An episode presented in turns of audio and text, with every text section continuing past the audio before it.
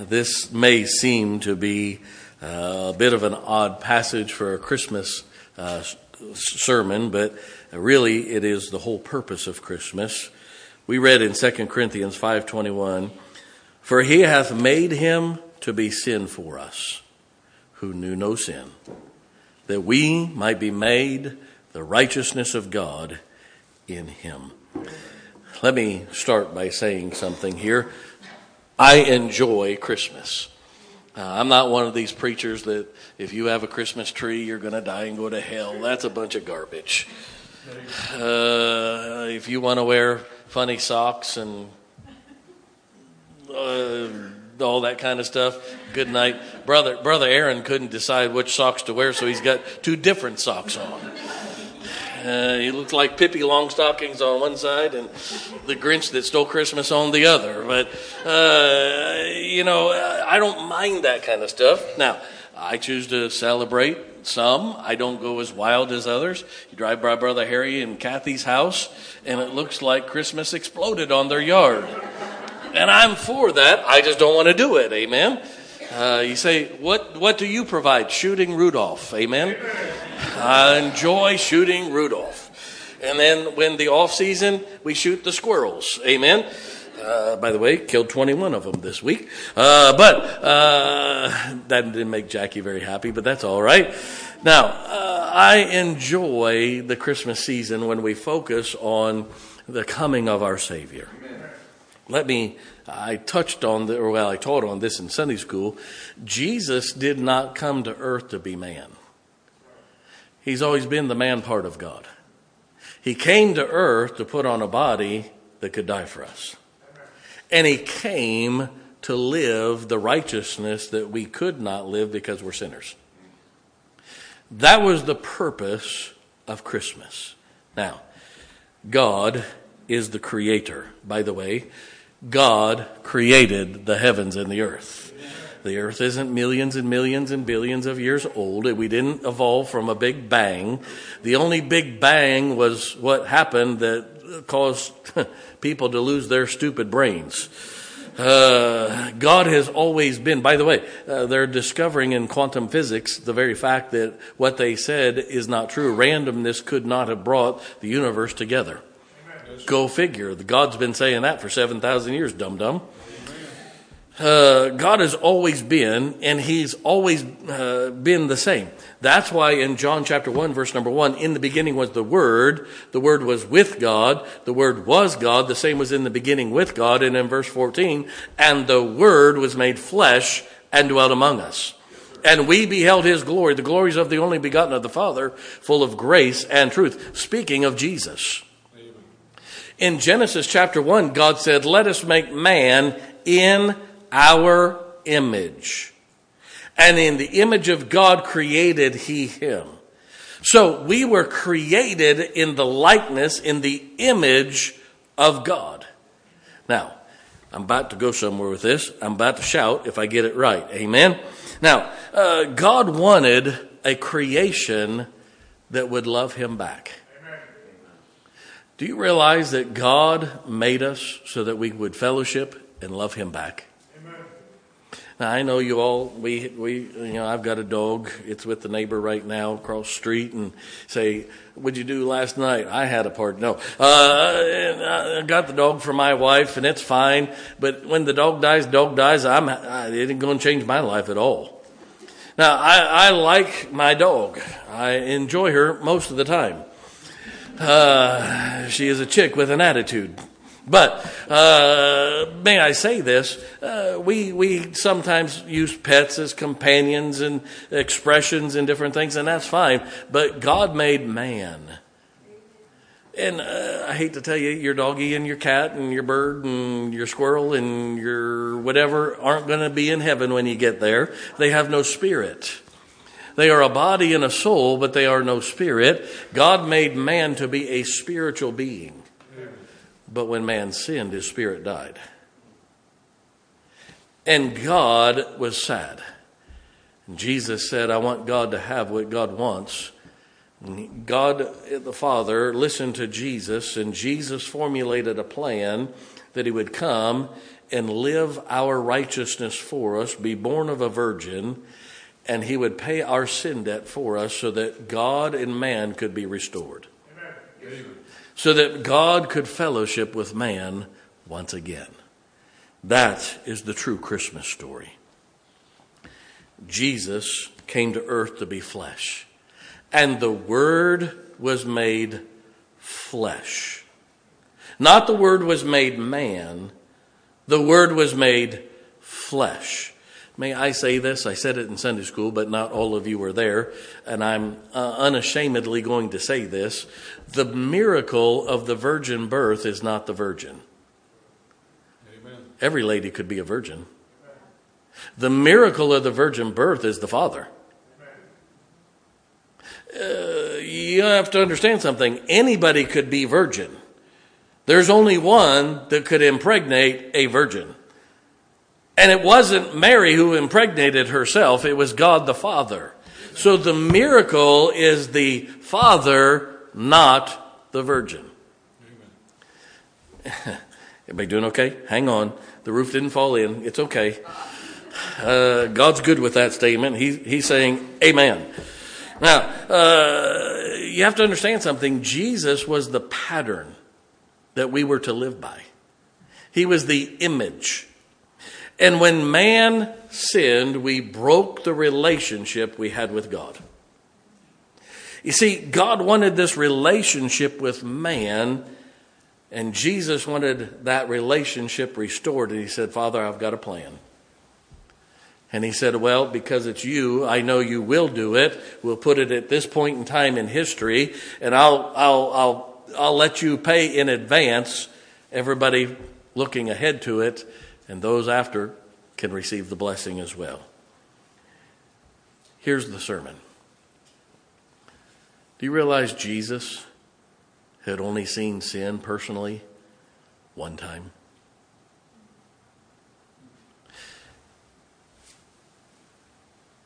Lucifer, the devil, in heaven led a rebellion against God, Isaiah chapter 14. And God had to kick Satan and the angels that followed him out to a place called hell that he had made for the devil and his angels. The only time Jesus had been around sin, the second time was in the Garden of Eden. So, twice in history, until Bethlehem's manger, Jesus had been around sin. Thus, in 2 Corinthians chapter 5, for he hath made him to be sin for us, who knew no sin, that we might be made the righteousness of God in him. Amen. Think about what Jesus did for us.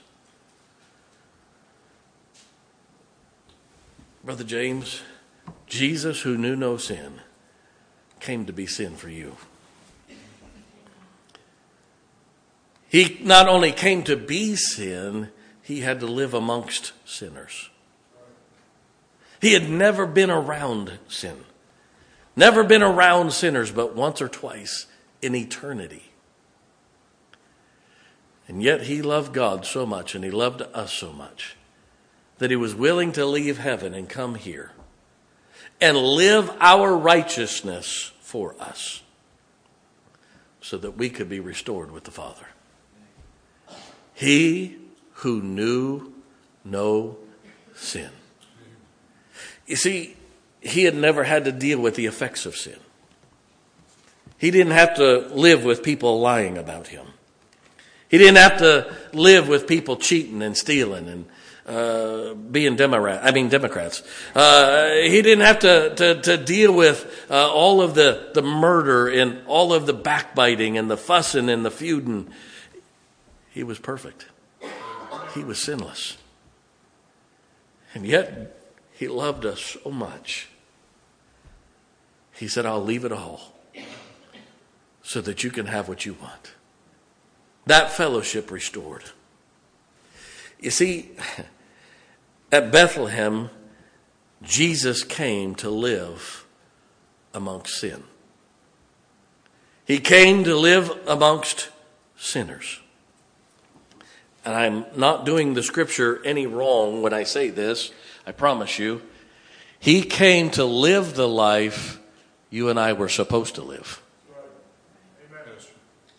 He put on the same flesh you and I have, and he did it all without ever sinning. In the face of every temptation you and I face. But he did it to live our righteousness. Watch this, so that we could go to heaven. Yes, you have to understand something. Uh, how foreign was it to our Savior to have to live amongst sinners? Can you imagine how out of place he felt? A little while I'll be at the airport.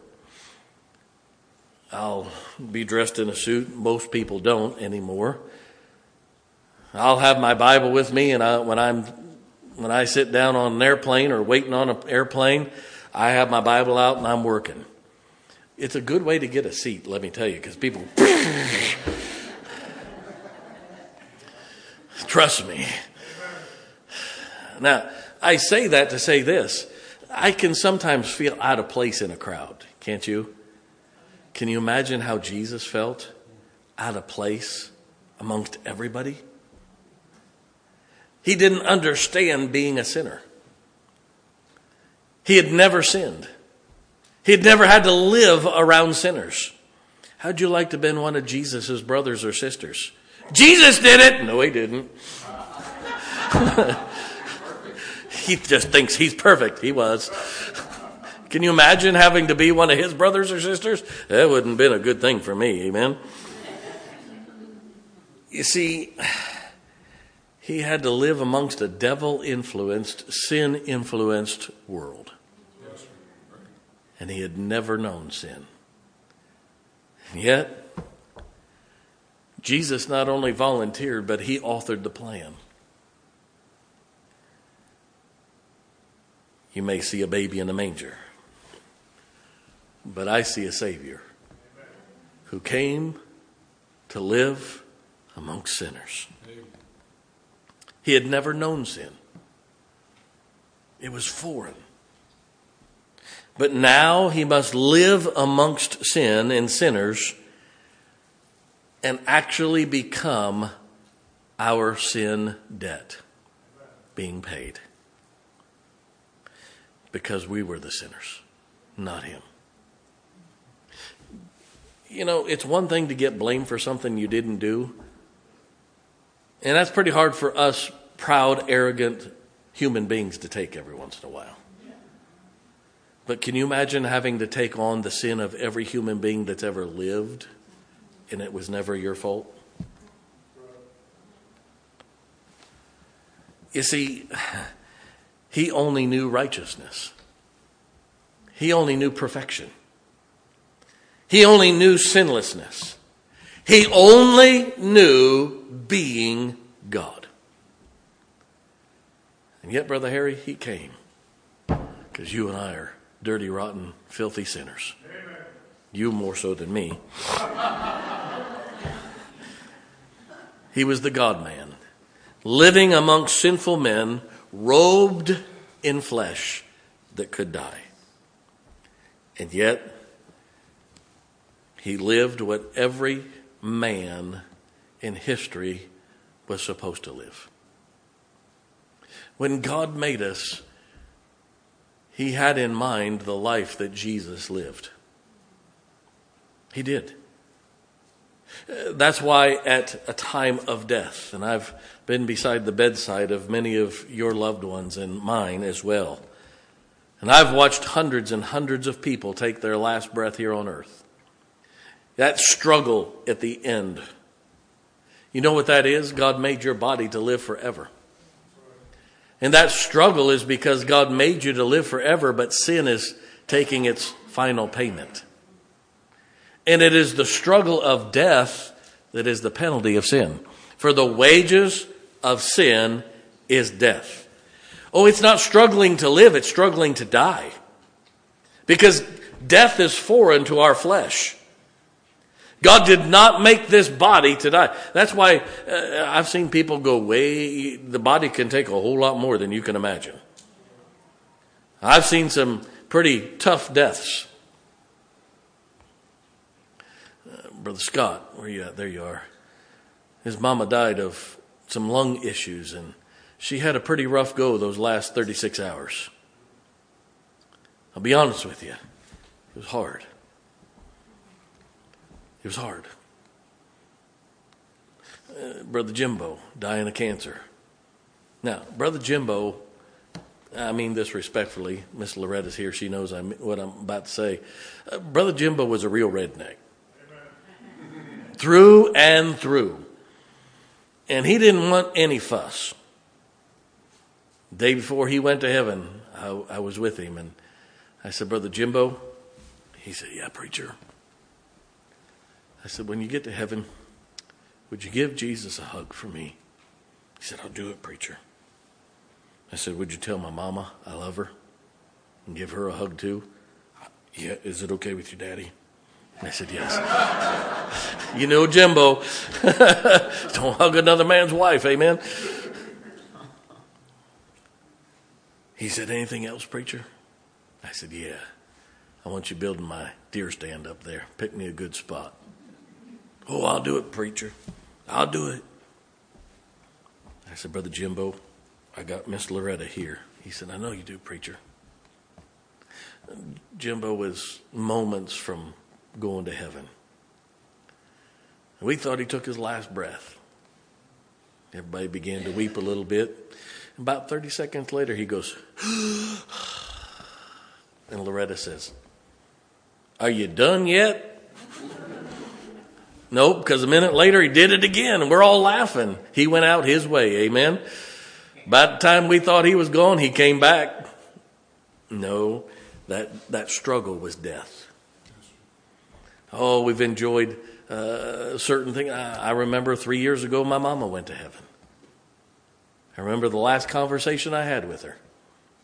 It was during COVID, and we couldn't get to the hospital. Never got to see my mama from the time she left the house.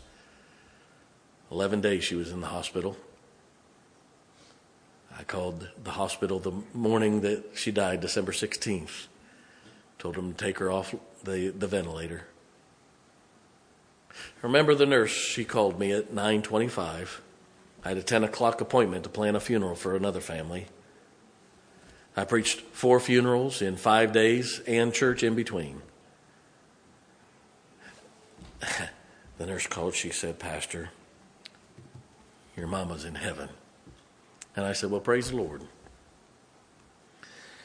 She said, You took that better than I expected. I said, Ma'am, my mama's just starting to live now. She's passed from death to life. She didn't pass from life to death. I said, She's not hurting anymore. She doesn't have any pain. I said, My mama's doing okay. She said, Pastor, I said, Yes, ma'am. She said, I'm not a good singer. I said, Well, join the crew, neither am I. She said, And I knew your mama had a son that was a pastor. She said, I know some old hymns. She said, I started singing. I said, Let me guess. My mama smiled. She said, How'd you know? I said, What song did you sing? She told me. I said, That was one of my mama's favorites. She said, I held her hand while she went. She said, but she was expressionless these last days, but when I began to sing and I held her hand, she began to smile at me. I said, "Oh, that's because she was crossing over to the other side, and she she was she was hearing things you couldn't hear and think, seeing things you and I can't see." She said, "It's one of the most sweetest passings I've ever seen." I said, "Yes, ma'am." I stood right here and preached my mama's funeral honestly. And I, I, I really didn't cry. I cried more for my dad that was hurting than, than anything, but I didn't cry for me because Mama was doing okay. Uh, do I wish I could have been with her? Yeah, I remember just about six days before she died, I got a phone call from her. she was kind of delirious and out of her head. And I, I said, Mama, I'll, I'll call the nurse and I'll talk to the nurse, okay? She said, All right. I said, Mom, she said, What? I said, I love you. She said, Well, I love you too, son. The only thing she said coherently. And I hung the phone up. I looked at my wife. I said, I think I just heard my mama's last words. And they were. But I was glad that her last words were the same as mine I love you. Our bodies struggle to live because sin causes death. God doesn't cause death, sin does. Don't you get in your mind that God has our days numbered and He's choosing when we die. No, sin does that, not God. God made us to live forever, and death is foreign to God. You see, that little baby in Bethlehem's manger looked sweet, but he was the only begotten Son of God who knew no sin to come live amongst sin. Let me give you a few thoughts here. Number one, I'm about to shout. He who knew no sin became a friend of sinners. Matthew chapter 11, verse 19, they criticized Jesus and said, Well, he is the friend of sinners. Aren't you glad he became a friend of sinners? Bless the Lord. Uh, when Lazarus had gotten sick and they sent word for Jesus, Jesus was from here to about Ranson away from him, just a, a couple hour walk. And Jesus delayed by four days, and Lazarus died. He brought his disciples, said, Time to go visit Lazarus. He's sleeping. He said, Well, if he's sleeping, why should we go wake him? He said, He's not sleeping that kind of sleep. He's sleeping the sleep of death. Oh. They got there, and he'd already been buried for four days. And Mary said, Lord, if you'd have come, maybe you could have healed him and he wouldn't have died. You see, Mary was looking for a healing, Jesus was looking for a resurrection. He said, Take me to the graveyard, take me to his tomb. And the Bible says that he said, Lazarus, come forth, friend. Wow. Aren't you glad Jesus is a friend of sinners? That means we got a chance. You see, in John chapter 15, verses 13 through 15, Jesus is praying and he's talking to God the Father, and he said, God, uh, let, let, me, let me read these words to you so that I don't misquote them to you. John chapter 15, verse number 13, the Bible says this Greater love hath no man than this, that he lay down his life for his friends. Ye are my friends, if you do whatsoever I command you. Henceforth I call you not servants, for the servant knoweth not what his Lord doeth, but I have called you friends, for all things that I have heard of my Father I have made known unto you. Aren't you glad Jesus wants to call you his friend? I've got many great friends. I've brought some of my friends here to preach to you, and uh, you've met some of my friends, and I've uh, I've known many great people that I consider my friend, but Jesus is my friend. You see, Matthew 26, verse number 15, 50, Judas Iscariot, filled with the devil, betrayed Jesus, sold him to the religious people who were going to kill him. Watch this. He placed a kiss of betrayal on Jesus' cheek. And Jesus looks at him and says, Friend, why do you do this? Friend, why do you do this? Can you imagine how Judas felt? Matter of fact, I can tell you how bad he felt. He went out and killed himself. Died and went to hell. By the way, Judas wasn't even saved. And Jesus called him friend. Did you realize you can be friendly to everybody? Amen. Thank God, Jesus, who knew no sin, was willing and wants to be our friend. Proverbs 18:24 is one of the sweetest verses in all of the Bible to me. The Bible says, "A man that hath friends must show himself friendly, and there is a friend that sticketh closer than a brother.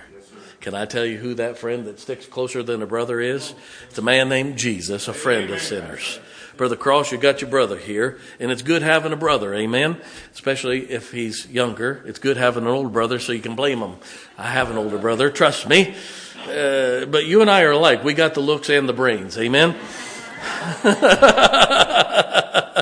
now, hang on for a minute. It's good to have a brother. But when there's one that sticks closer than a brother, oh, that one's Jesus. I love my brother. He's taking care of my daddy right now down in Florida for the winter because my dad's a, a, a, Florida or a winter buzzard. I mean, winter bird, uh, snowbird, whatever you call him. I call him a snow buzzard. But can I tell you something? I love my brother. But I get to be closer to Jesus than my own brother. My brother's a good man. But he didn't do what Jesus did. Uh, I respect my brother. He's an honest businessman, but he hadn't done what Jesus has done. There's a friend that sticketh closer than a brother. Some of you are glad that he sticks closer than your brother. By the way, in James chapter 2, verse 23, the Bible says that Abraham was called the friend of God. Abraham was a sinner. Abraham died. And yet, God chose to call Abraham the friend of God. I don't know about you.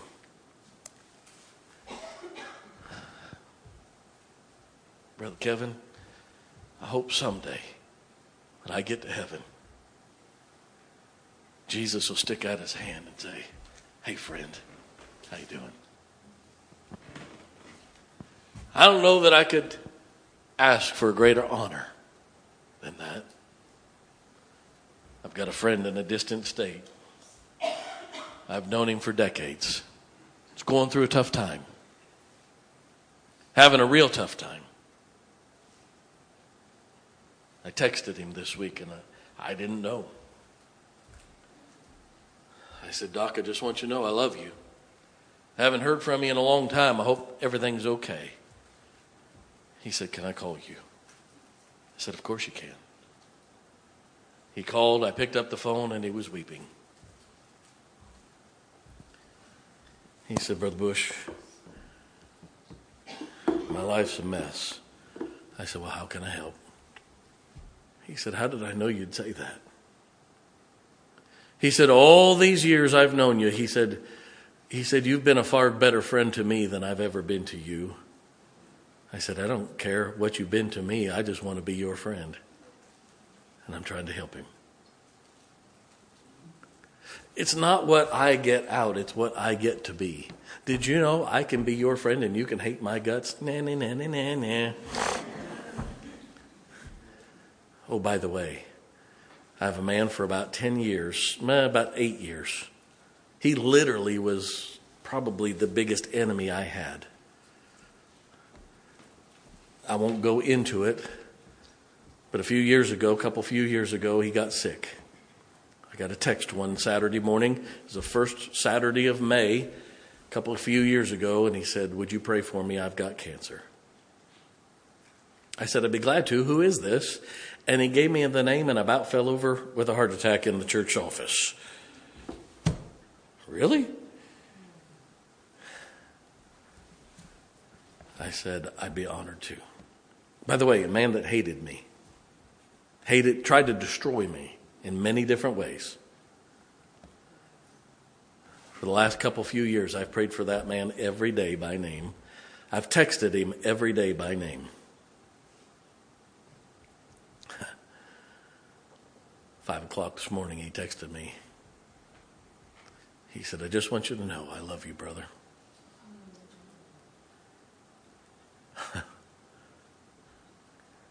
He's been saying that for about two years now. Can I tell you the joy of somebody that used to be your enemy now being your friend again? What a joy that is. Can you imagine what Jesus feels like when we get saved and we get restored in fellowship with Him? We used to be His enemy and now we're His friend. Wow. Not only did Jesus become the friend of sinners, I'm about to shout. Jesus became sin for us. The Bible says in 2 Corinthians 5:21 that he made him to be sin for us. Say, Jesus never sinned, but he had to take his, our sin upon him. Jesus suffered our hell for us. I'm not going to read these passages, but Matthew 27, 45 and 46, Mark 15, 32 through 34, and Luke 23, 39 through 46, Jesus is hanging on the cross. And for three hours, the Bible says that the sun went dark. It was total blackness. And it was so dark that man could not see his hand in front of his face. And Jesus, after three hours, by the way, hell is dark.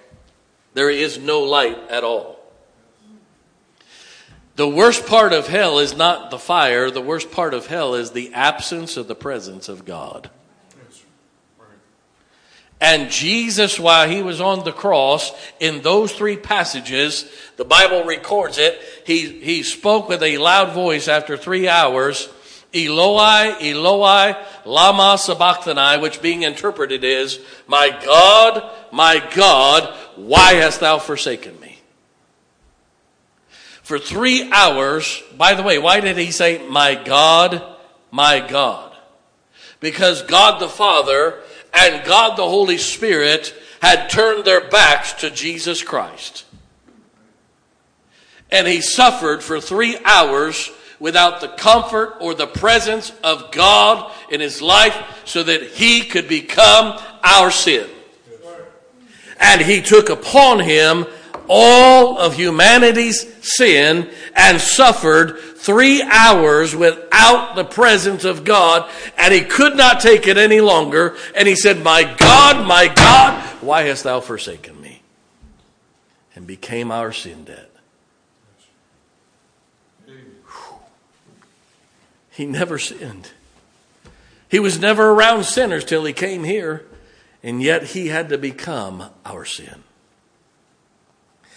He came to Bethlehem's manger to put on a body that could die so that he could be our Lamb of God. Amen. By the way, oh, I'm about to, about to have a spell. He came to earth the first time to be our Lamb they killed that lamb and sacrificed that lamb. He became our sacrifice. Romans 12:1 says that we are uh, we're to be a living sacrifice, holy, acceptable unto God, which is your reasonable service. Do you know what the only living sacrifice was? Come on up here. In the Old Testament, there was something called the scapegoat. They would take two goats one old goat and one young goat. They would take, they would kill one and take the blood of the one that was killed and place it on the other. This one would be placed outside the camp to go free, and nobody was to touch that or leave it, just leave it alone. You couldn't kill it or take it as your own because the blood on it was the symbol of it taking the punishment from this one. Now, watch this. You can have a seat. We are the living sacrifice. And when we accept Jesus Christ as our Savior, His blood is put on our account. Amen. And we are set free. Amen. Right. He took our sin for us, He paid our sin debt for us. And there's nothing that we can do in our own righteousness because our righteousness is as filthy rags. Salvation is not by our works. Well, I've joined a church. I'm glad you did. Well, I've been baptized. I'm glad you've been baptized. But those are things you've done. Those don't get you to heaven.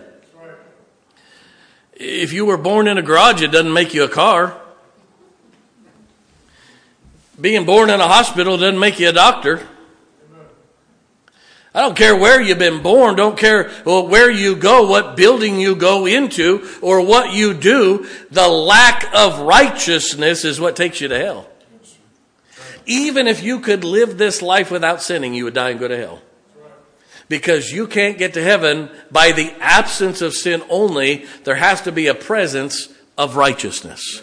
That's why in Romans chapter 10 it says, they, going about to establish their own righteousness, have not submitted themselves unto the righteousness of God.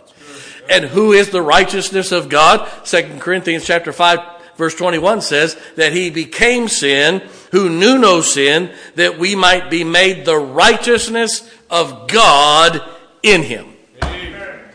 We don't get to heaven by our goodness. We get to heaven by His goodness. For by grace are you saved through faith.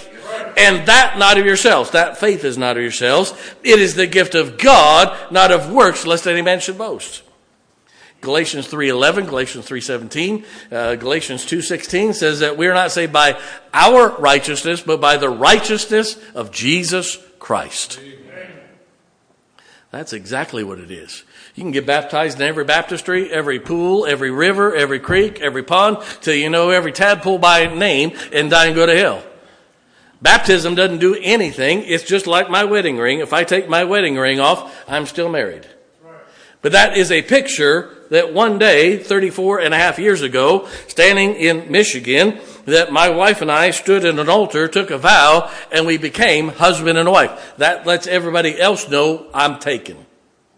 The moment you get baptized, you're publicly letting everybody else know what you did by getting saved. Yes, that's, right. that's all that it is. Yes. It doesn't get anybody to heaven. You see, he came to Bethlehem's manger to put on a body that could die. That means he was our lamb. He became our sin payment. But number three, and I got to finish quickly, and I'm about to come unscrewed. Jesus, who knew no sin, now sits in heaven interceding for sinners. Amen.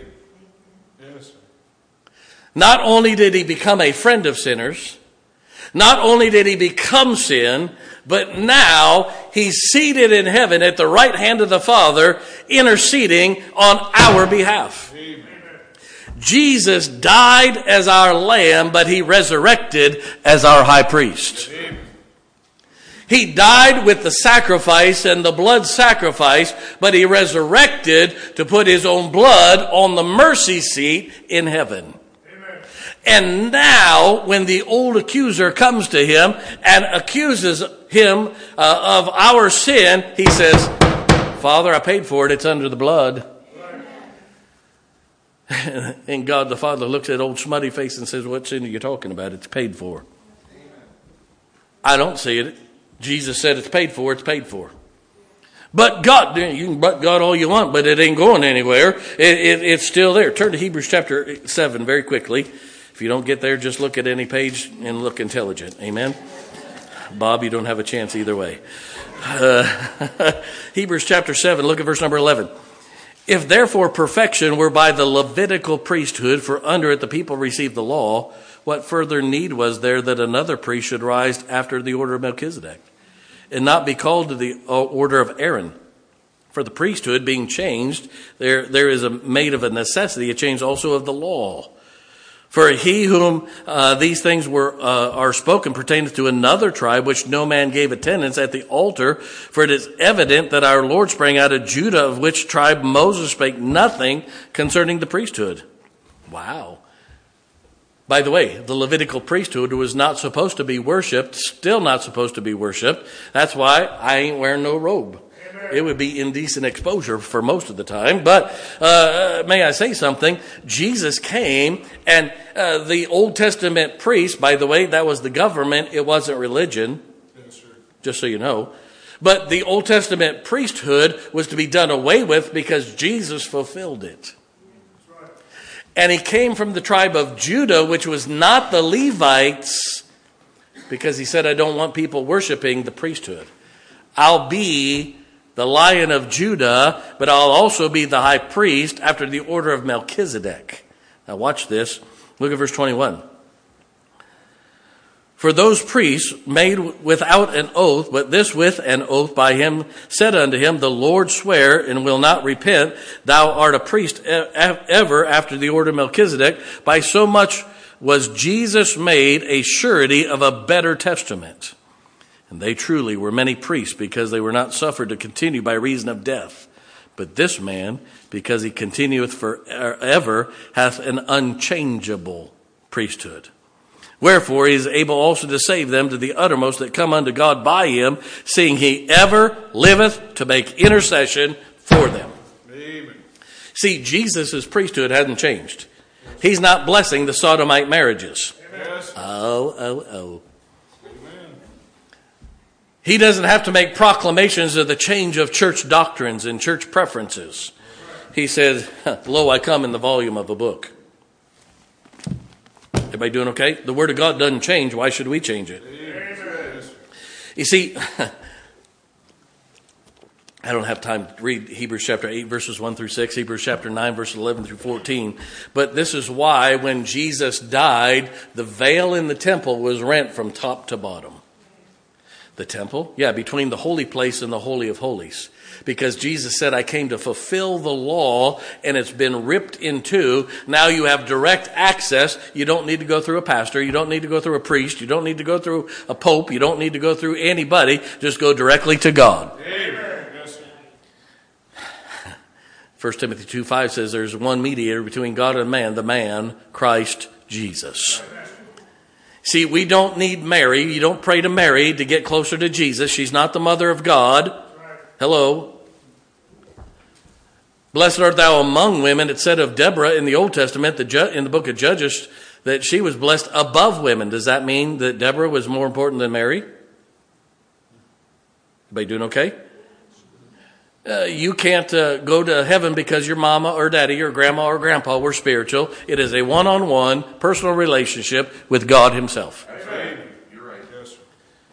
By the way, Hebrews chapter 9, verse number 22, the Bible says this And almost all things are by the law purged with blood, and without the shedding of blood is no remission. It was therefore necessary that the patterns of things in uh, the heavens should be purified with these, but the heavenly things themselves with better sacrifices than these. For Christ is not entered into the holy places made with hands, which are the figures of the true, but into heaven itself, now to appear in the presence of God for us. Jesus, when he resurrected, do you remember when he saw Mary on the cemetery road? And she didn't recognize him? And he said, Mary, and she said, Rabboni. And she went to hug him, and he said, Don't touch me, for I've not yet ascended to the Father. Go tell my brother, and I'll meet him in the upper room in just a little while. Why did, she, why did he tell her, Don't touch me? Because from the time that the high priest washed at the laver, made the sacrifice, went through the holy place, went into the Holy of Holies, put the blood with hyssop weed on the mercy seat until the time he did that, if he were touched by a sinful human on the way and made the sacrifice, he was killed and the sacrifice had to be started all over again. And he said, Mary, don't touch me. I've already become the sacrifice. But I have to get to the true tabernacle in heaven, and I have to take my hands on my side and put the blood on the mercy seat for every human being's salvation. Yes. Once I do that, then you can touch me. But wait. He died as our lamb, he resurrected as our high priest. Amen. Now, I have to crash land the plane. Today, you have a choice man's way or God's way. Remember, he who knew no sin came to be your friend. He who knew no sin came to pay your sin debt. And he who knew no sin came to intercede before you after you accept his gift of eternal life. You want to trust your way or his way? Do you want to trust man's religion or the Word of God? Every head bowed, every eye closed. Please, just for a moment, be honest with yourself. Don't worry about anybody sitting behind you, beside you, around you. You and God. You'd say, Preacher, if I die today, I know 100% sure I've trusted Jesus as my Savior. And that alone, would you raise your hand? God bless you. You can put your hands down. Thank you. I would not embarrass you. I'd not call your name. I won't come to you. I promise you. I'd never embarrass you. But there are those that would say, Preacher, if I did, died today, I don't know for sure I'd go to heaven, but I'd like to know that. I'm not talking about joining a church or going through some kind of class. I'm not talking about some kind of process. It's simply trusting Jesus Christ as your Savior. No matter two or three minutes, you could know for sure. He said, Preacher, I don't know that, but I'd like to know it someday. Would you raise your hand? All right. Someone else? All right. Who'd say, Preacher, somewhere in that sermon, something I needed today? Would you raise your hand? Oh, my soul, scores and scores and scores of hands. You may put them down. Thank you. In a moment, we'll stand to our feet. When we stand to our feet, if you raised your hand and say, I, I don't know for sure. If you're a lady, I'll have a lady take the Bible and show you how you can know for sure. If you're a man, I'll have a man take the Bible and show you. You come.